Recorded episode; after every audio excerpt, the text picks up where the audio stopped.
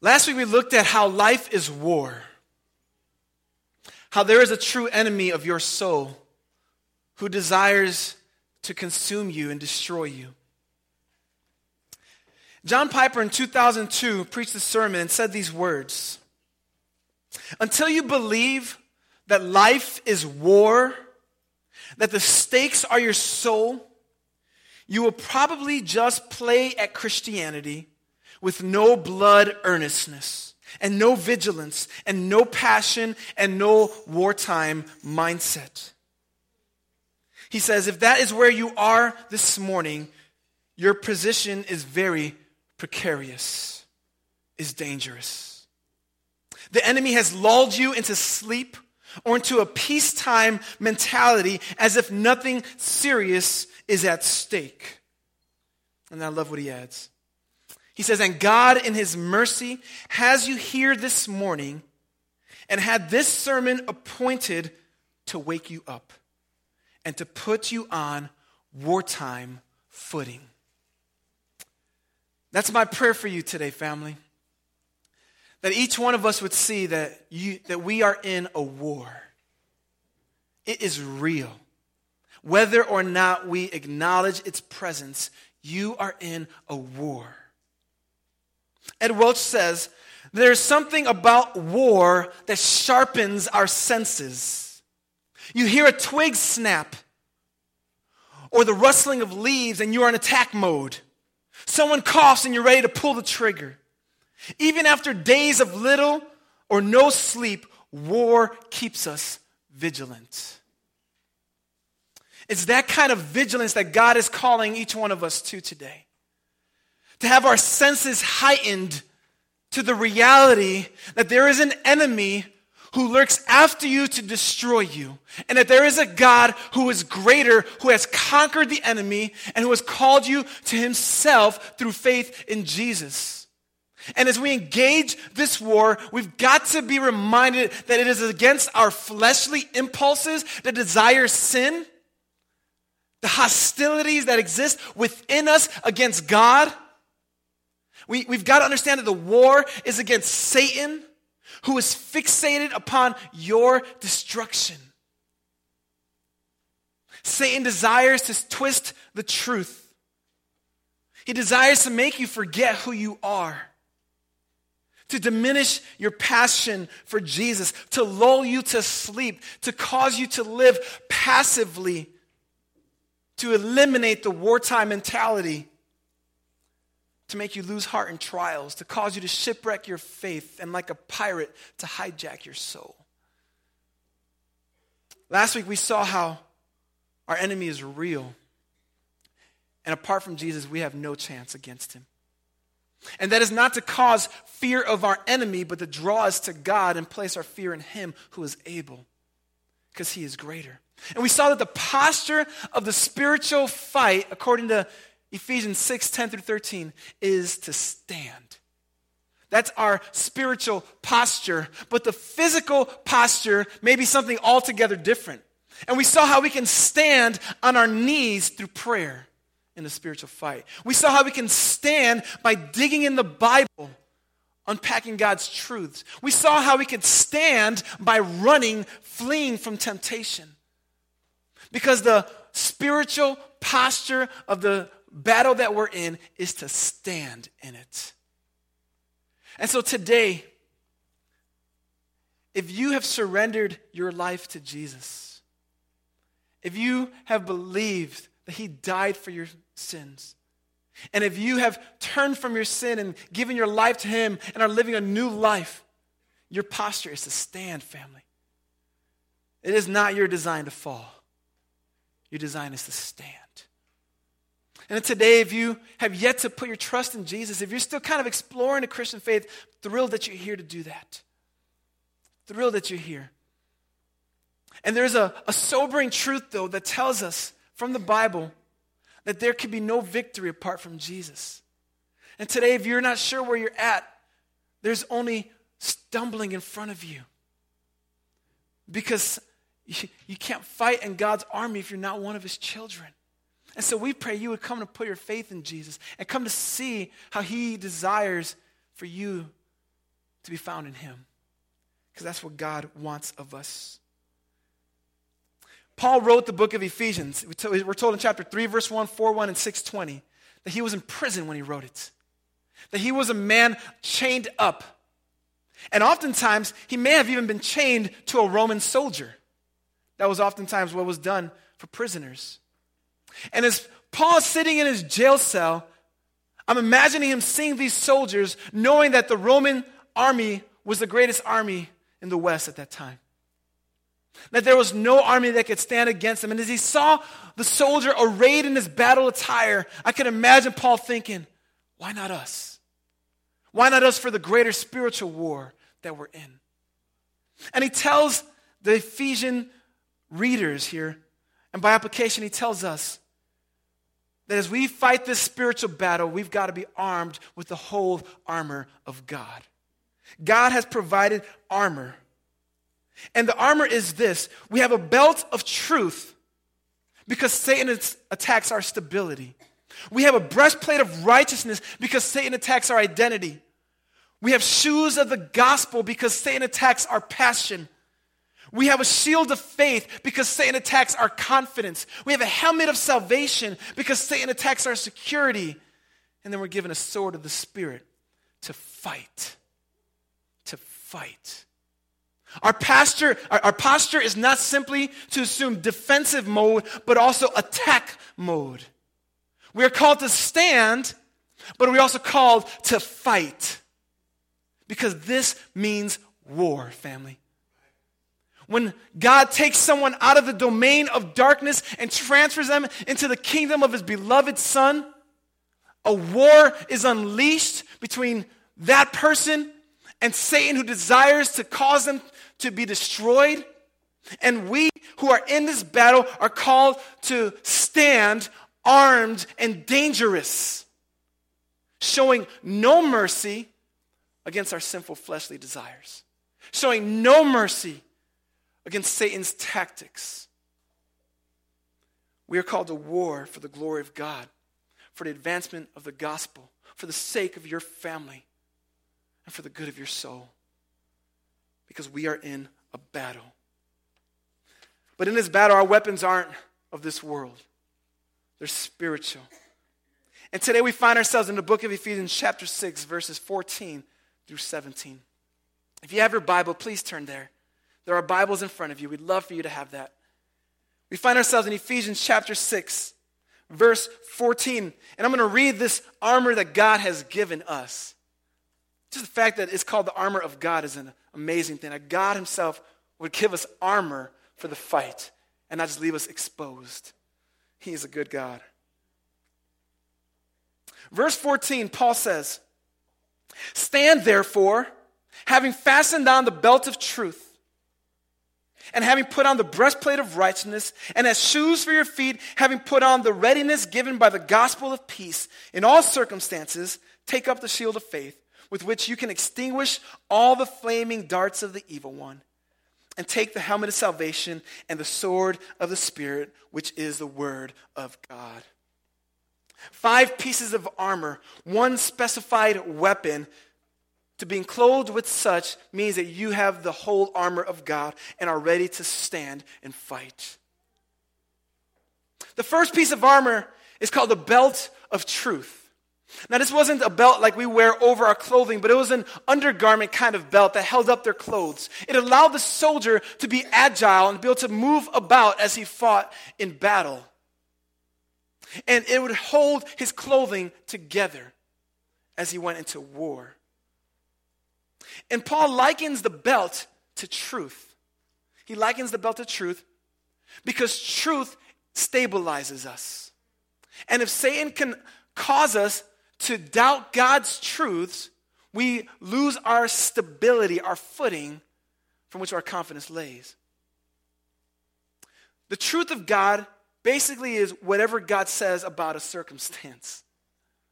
And whenever we are tempted to believe otherwise, we are now tempted to believe lies. And so Paul says we got to hold on to the belt of truth. The truth is looking at the scriptures and who God is, what he's done, Who am I? What do I do? These questions, as we see from the scriptures, is where the truth lays. And what the enemy would want us to do is to believe lies. The kind of lies that say, God isn't good to you. The kind of lies that says God is withholding good from you. He's, he's holding out on you. The kind of lies, on the one hand, that make us very self righteous, make me think I'm a good person. Or the kind of lies that are self deprecating, saying, I'm worthless. I have no value. And what Satan wants to do is take the truths of God and twist them. I mentioned last week, and I'll say it again in, in, the book of Genesis, when Adam and Eve were in the garden, Satan came and he whispered lies to Eve. It says in Genesis chapter 3, verse 1 Now the serpent was more crafty than any other beast of the field that the Lord God had made. And he said to the woman, Did God actually say, You shall not eat of any tree in the garden? And the woman said to the serpent, We may eat of the fruit of the trees in the garden, but God said, You shall not eat of the fruit of the tree that is in the, twi- in the midst of the garden, neither shall you touch it lest you die. And we see Eve has already begun to be deceived as she adds, You shall not touch it, which God never said. But then, but then Satan says this But the serpent said to the woman, You will not surely die. For God knows that when you eat of it, your eyes will be open, and you will be like God, knowing good and evil. It is true that their eyes would be opened. It is true that they would know good and evil, but it is not true to say that they would not die. And from the very beginning, Satan's agenda has been to take God's truth and twist it. And so when Paul says, if you, as you are standing and fighting in this spiritual battle, hold on to truth. Don't let it get twisted. Know who you are through Jesus. Don't believe the lies. You see, the truth about who God is and what he's done comes from the Bible. Paul says in 2 Timothy 2:15, "Do your best to present yourself to God as one approved, a worker who has no need to be ashamed, rightly handling the word of truth." And so the scriptures is often called the word of truth. And so, if we are to know the truth and wear the belt of truth, we must be in the Word of God. Also, Jesus calls the Holy Spirit the Spirit of truth in John 16. And he says, when He, the Spirit of truth, comes, He will guide you into all truth. So, what Paul is telling us is we wear the belt of truth. We are living lives that are obeying God's Holy Spirit as He works in us, as we're submitting to the truths of God's Word. That's how we fight in the spiritual battle. That's how we have a sure ground and remain stable, not being twisted into truths. So, the first piece of armor, Paul says, put on the belt of truth because Satan will attack your stability. Well, secondly, he says, put on the breastplate of righteousness. It was a piece of armor that covered the body of the soldier, that protected him against punches and jabs it was the kind of thing that watched over them, that they clothed themselves with. And he says, put on the breastplate of righteousness. And I love that language because in chapter 4, verse 24, Paul says, put on the new self created after the likeness of God in true righteousness and holiness. And I believe what Paul is saying here is this when we put on the, the breastplate of righteousness, we're putting on the new self that's been created to follow Jesus. Because Satan attacks our identity. See, if you've surrendered your life to Jesus, the old you is gone. That thing died. It is dead. It was crucified with Christ. It no longer lives. Christ now lives in you. The life that you live, you live by faith in the Son of God who died for you and gave himself for you. That is your new self. But in order for that to happen, Jesus had to become a curse on the cross. And so, when our identity is being tested, our confidence in Jesus' death on the cross is being put into question. And Paul's saying, No, God made him who knew no sin to become sin on your behalf so that you can be, have the righteousness of God declared unto you. And so the breastplate of righteousness is a matter of your identity. Wear the belt of truth because it keeps you stable. Wear the breastplate of righteousness because that is the new self, the way you've been created. And thirdly, he says about the shoes. He says, verse 15, as, as shoes for your feet, having put on the readiness given by the gospel of peace. I love this image. See, the Roman shoes were used for long journeys. It's actually what helped the Roman Empire move about swiftly along with the Roman roads. And these shoes allowed them to, to march on for miles upon miles, to journey and journey, and then fight without their feet worn out.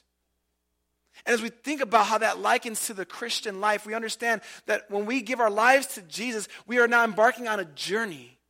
It is a Christian walk, as was referred to.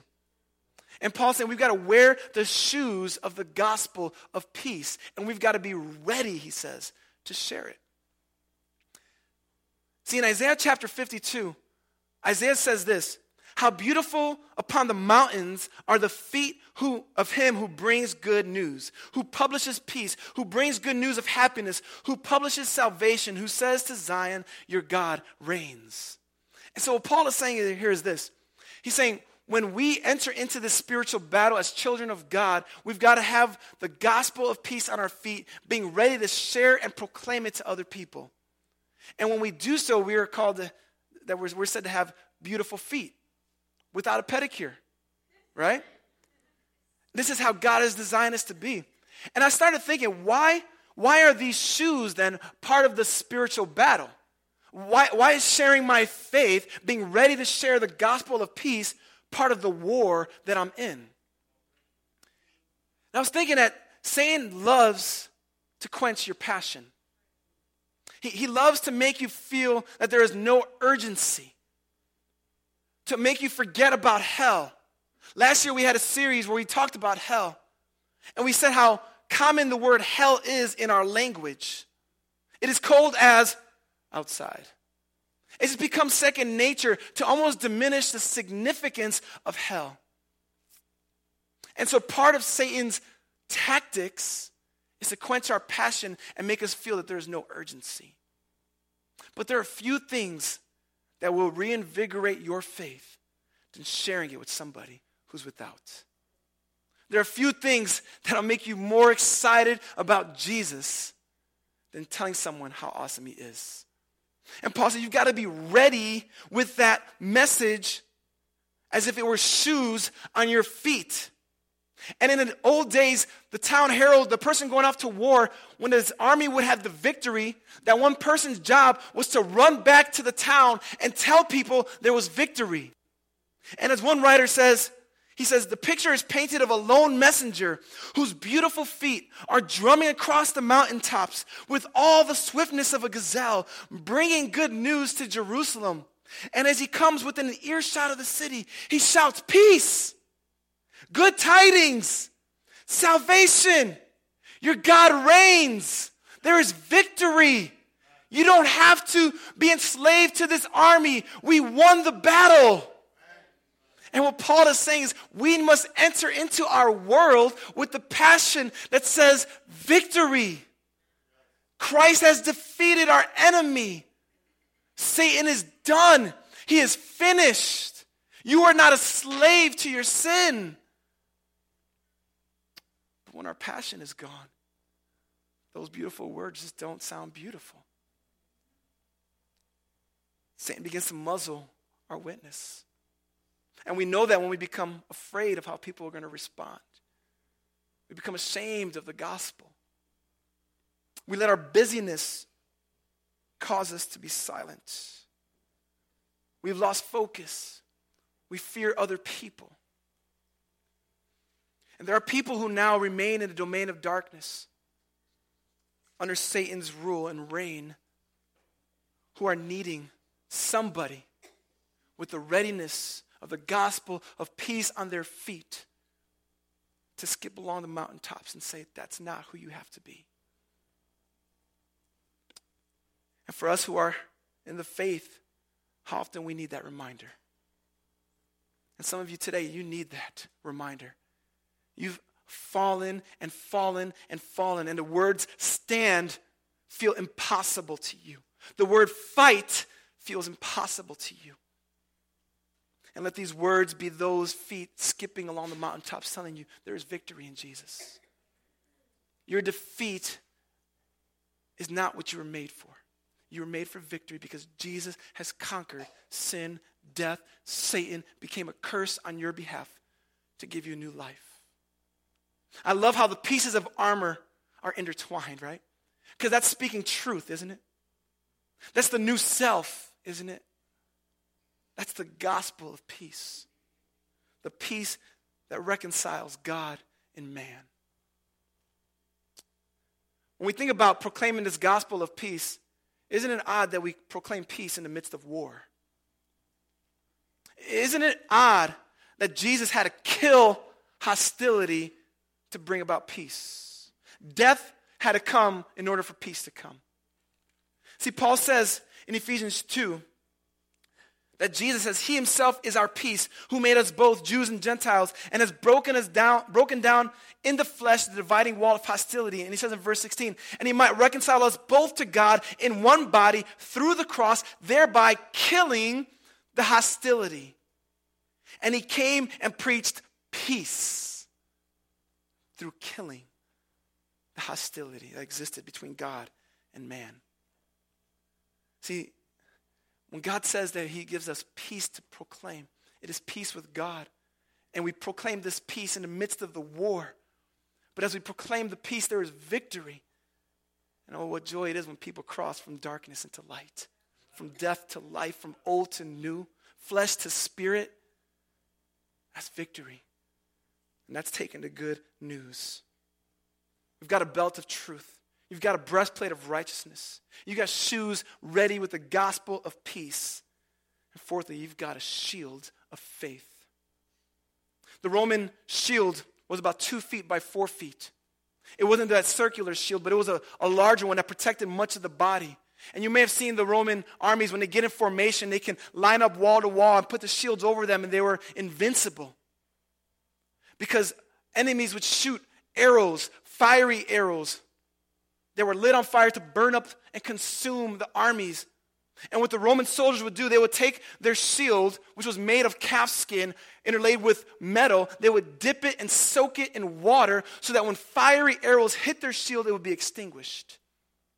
And Paul says, Take up the shield of faith. Now, one writer argues that this is perhaps the most important piece of the armor of God the shield of faith. And that's hard to argue with because so much hinges on our faith. We believe the truths of who God is because of faith. We believe that we have a new self and that that comes through Jesus because of faith. We believe the gospel of peace because of faith. And what is faith? Well, Paul says in Hebrew, or sorry, the writer to Hebrews says in Hebrews 11, he says, Now faith is the assurance of things hoped for, the conviction of things not seen. For by it the people of old received their commendation. And then he goes on, by faith we understand that the universe was created by the word of God, so that what is seen was not made out of things that are visible. And what he, the writer is saying is faith is to see, is to believe without seeing. And the shield of faith has this utter confidence that our God is in control. And in the spiritual fight, your faith is constantly put to the test. In every trial, in every hardship, with every remark, with every word that cuts you down, your faith is being put to the test. And oftentimes, it is the war that helps us see whether or not our faith is genuine or not. See, genuine faith is faith that is accompanied by what the Bible calls repentance. We can say we believe in Jesus, but if we haven't turned from our sin, then we're just giving assent to a proposition, but not letting that truth transform our lives. And genuine faith brings about repentance. It puts us in the fight. It allows us to stand.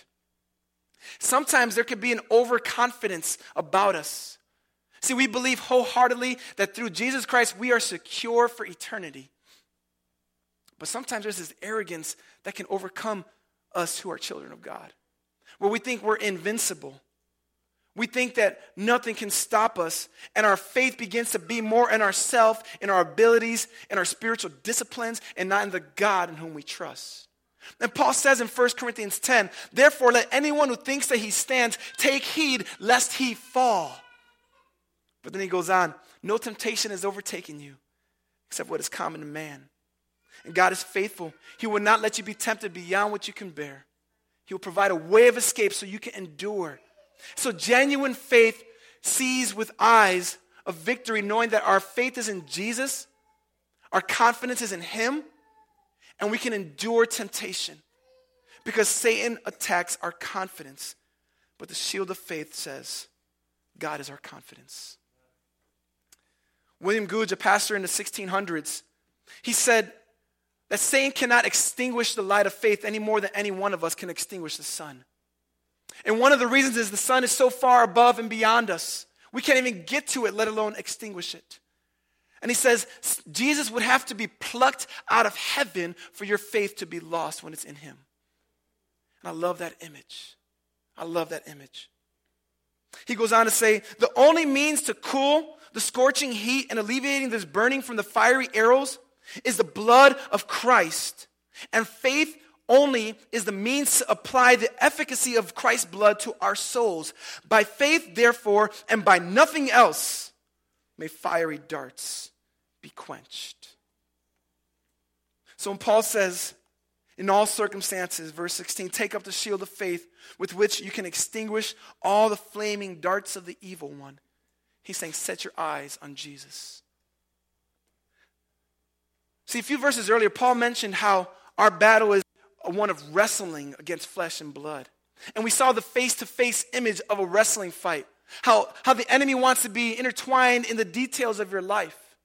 But here we see that there are also fiery darts, fiery arrows. And when you think of an arrow, you think of someone getting caught off guard, getting picked off from a distance. You think of things like, I never saw that coming. I didn't know that was there. It was unexpected, it was sudden. And so often that's how our spiritual attacks are. You don't just take up the shield of faith when you notice there's an arrow coming. You walk with the shield of faith. You walk with your eyes on Jesus. These fiery arrows would want to consume your soul. But greater is he that is in you than he who is in the world. There is power in the blood of Jesus, family. And when our faith is set on him, we are taking up that shield and those arrows cannot penetrate. We've been given a belt of truth, a breastplate of righteousness, shoes with the gospel of peace, shield of faith, and fifthly, we've been given a helmet of salvation. Clearly, the helmet protects our heads, our minds, because Satan attacks our security. You see, when we become a child of God, we enter into God's family. He adopts us as sons and daughters. That can't be undone, family. And so you are secure in Him. There is assurance of our salvation. The Holy Spirit now lives within us. He is the guarantee that we will go to heaven one day. And so Paul says, you've got to keep that on your mind that the past tense, Jesus died for your sins and you saved. Present tense, you are walking now in victory because you've been saved. Future tense, you will one day be delivered from this earth in finality. Salvation, past, present, and future, is a reality. Paul says, take on that helmet. Take on that helmet and be secure. Well, these five pieces of armor, we, we see the soldier ready for battle, standing feet firm in the ground, but he has to, we have to remember that we don't just stand, but we must assume the attack position. And that's why, sixthly, Paul mentions the sword. Verse 17, and take the helmet of salvation and the sword of the Spirit, which is the word of God. The sword of the Spirit, which is the word of God. The word sword is a, is a great image. Because we think of a sword, we think of something that can pierce, something that can cut. And in Hebrews 4.12, God says, um, it says that the word of God is living and active, sharper than any two-edged sword, and is able to penetrate our lives. And isn't that what the truths of God's word does? gets into our lives and helps us see where we need the Lord. But it's also called the sword of the Spirit. The sword of the Spirit, because it's the Holy Spirit that's inspired the words of God. It's the Holy Spirit that works in us to apply God's word in our lives. The word of God, in its most basic sense, is that good news that Jesus came to die for us. Now, these scriptures contain the words of God, the good news, the very words of God, and the message He's proclaimed to us. And what Paul is saying is we wage war, we've got to wield our sword. We must know the scriptures. Because it's in the scriptures we learn the truths. It's in the scriptures we learn what the new self is like. It's in the scriptures we know the gospel. It's in the scriptures that our faith is rooted. It's in the scriptures that we find salvation through Jesus Christ. Well, how do we wield the sword? How do you fight when the lies are coming at you? How do you fight when the temptations are heavy on your life? Well, Psalm 119, 9 through 11 says this How can a young man or woman keep their way pure? By guarding it according to your word. With my whole heart I seek you. Let me not wander from your commandments. And then the psalmist says, I have stored up your word in my heart that I might not sin against you. We fight with the word of God as our sword as we memorize these verses in the midst of the battle, storing up God's word in our hearts so that we might not sin against him. Paul says that Though we walk in the flesh in 2 Corinthians 10, we are not waging war according to the flesh.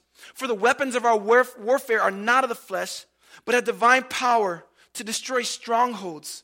He says, We destroy arguments and every lofty opinion that's raised against the knowledge of God and take every thought captive.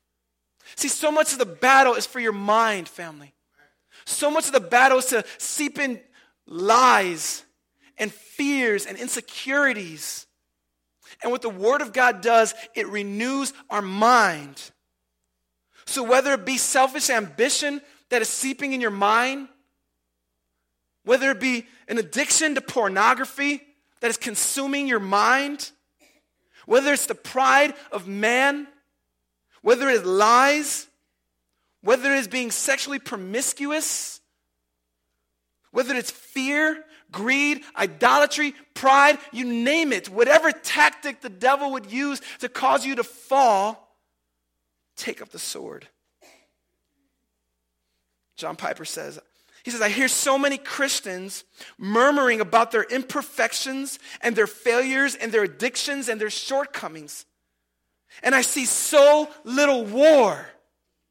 He says, Murmur, murmur, murmur. Why am I this way? He shouts, Make war. And that is our position, family. To stand, but to fight. So, whatever it is that Satan would bring in your life today, what is your posture? Are you bowing to the idols? See, we were made to live in victory. There is good news to be proclaimed among the mountaintops.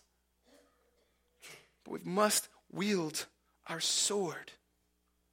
We must wield the sword of the Spirit, which is the Word of God.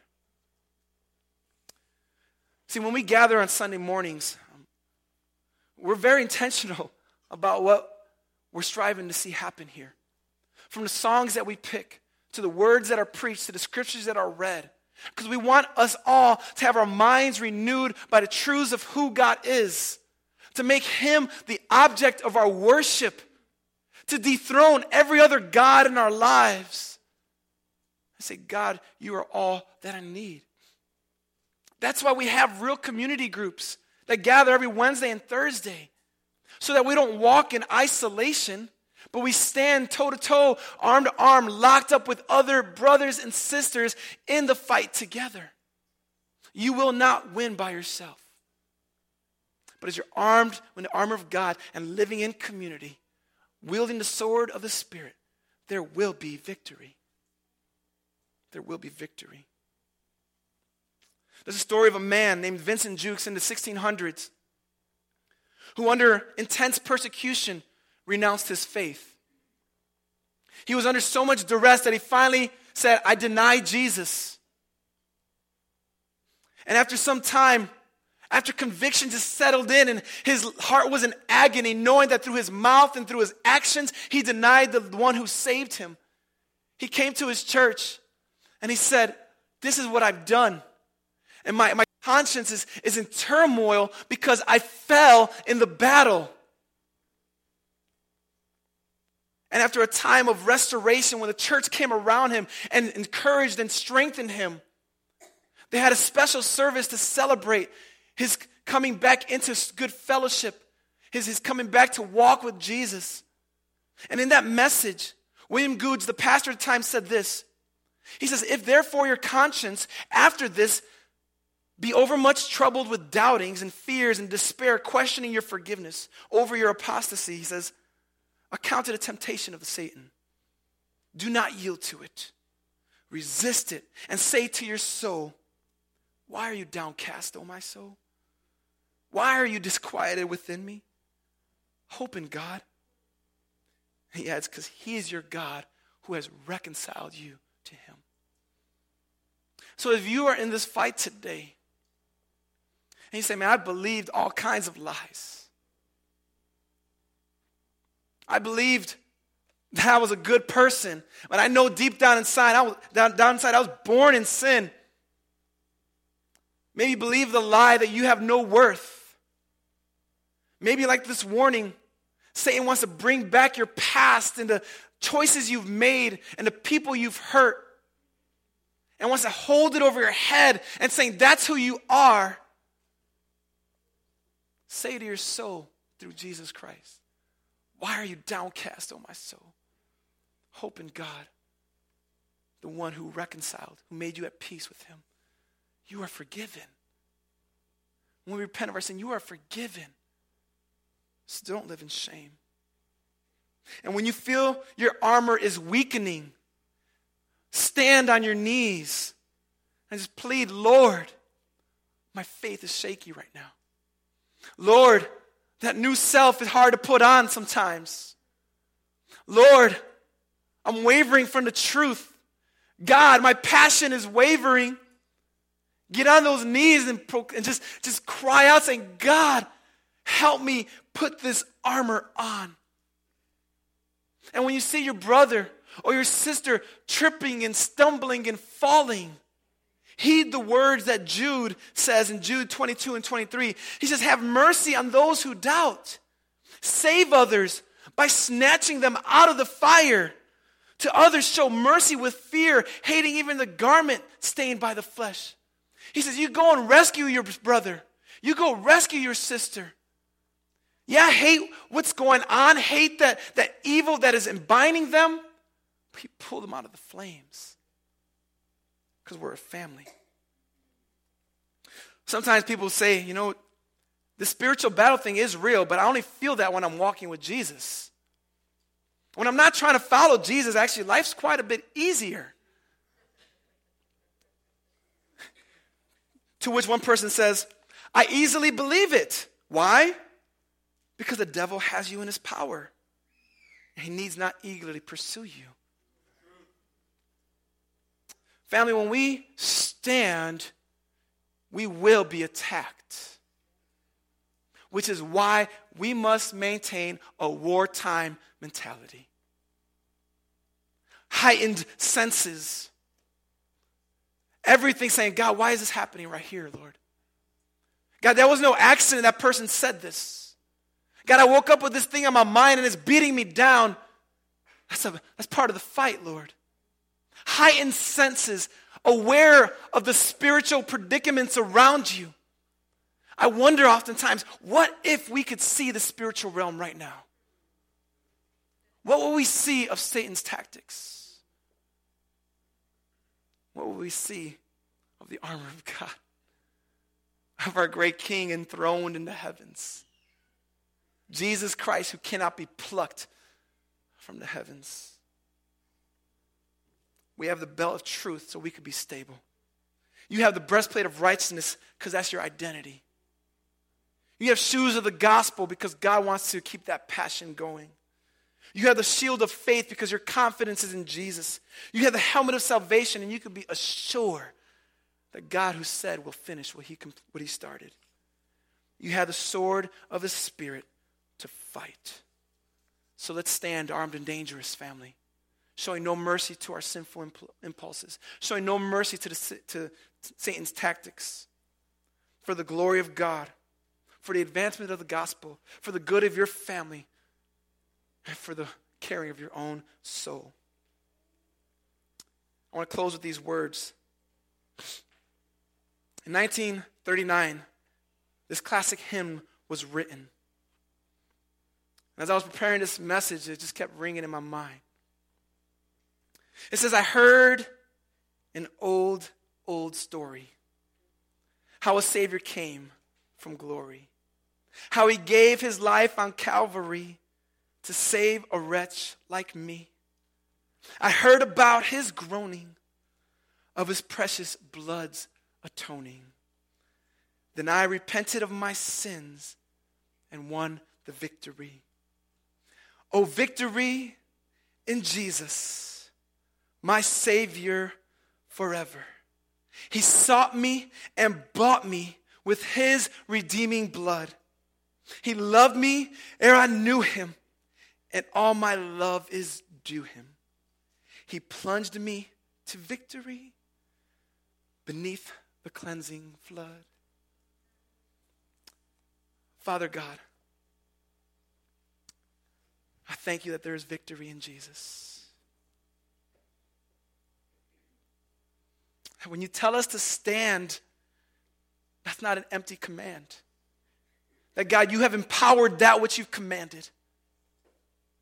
And you've given us the whole armor of God, not partial, God. You've not withheld anything good from your children. Because you want victory for us. You purchased victory for us.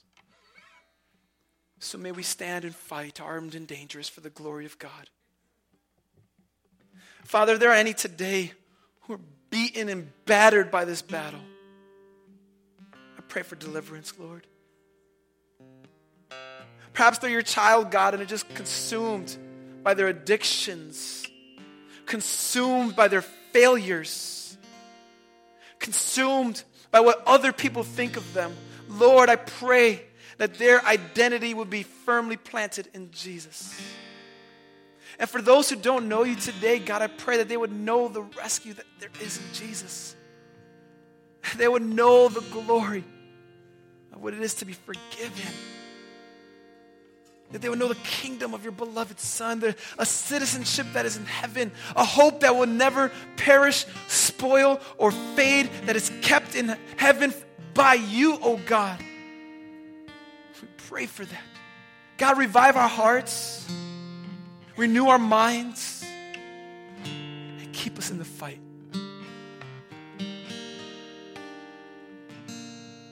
We love you.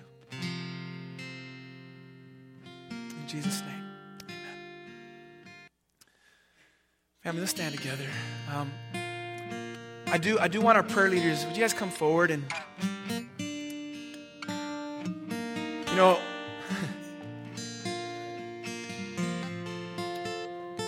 so grateful to be able to approach the end of our series talking about this.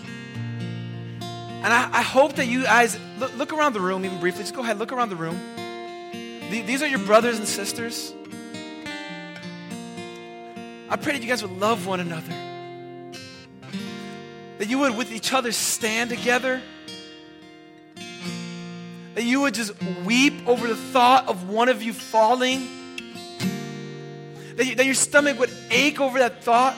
But that your heart would leap for joy at the thought of victory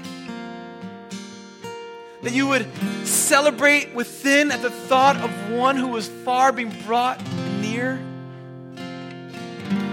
And so let us, family, let us be together in this fight, celebrating that there's victory in our great God. There's no one like him. Can you say that? Say, no one like him. No one like him. Because it's him who brought the victory, and it's him who is worthy to be praised. So if God is stirring in your heart in any way, anyway, please don't let yourself miss out on the opportunity to be prayed with. Don't, don't let the, Satan cause you to not stand on your knees at this moment. So, as we sing this song,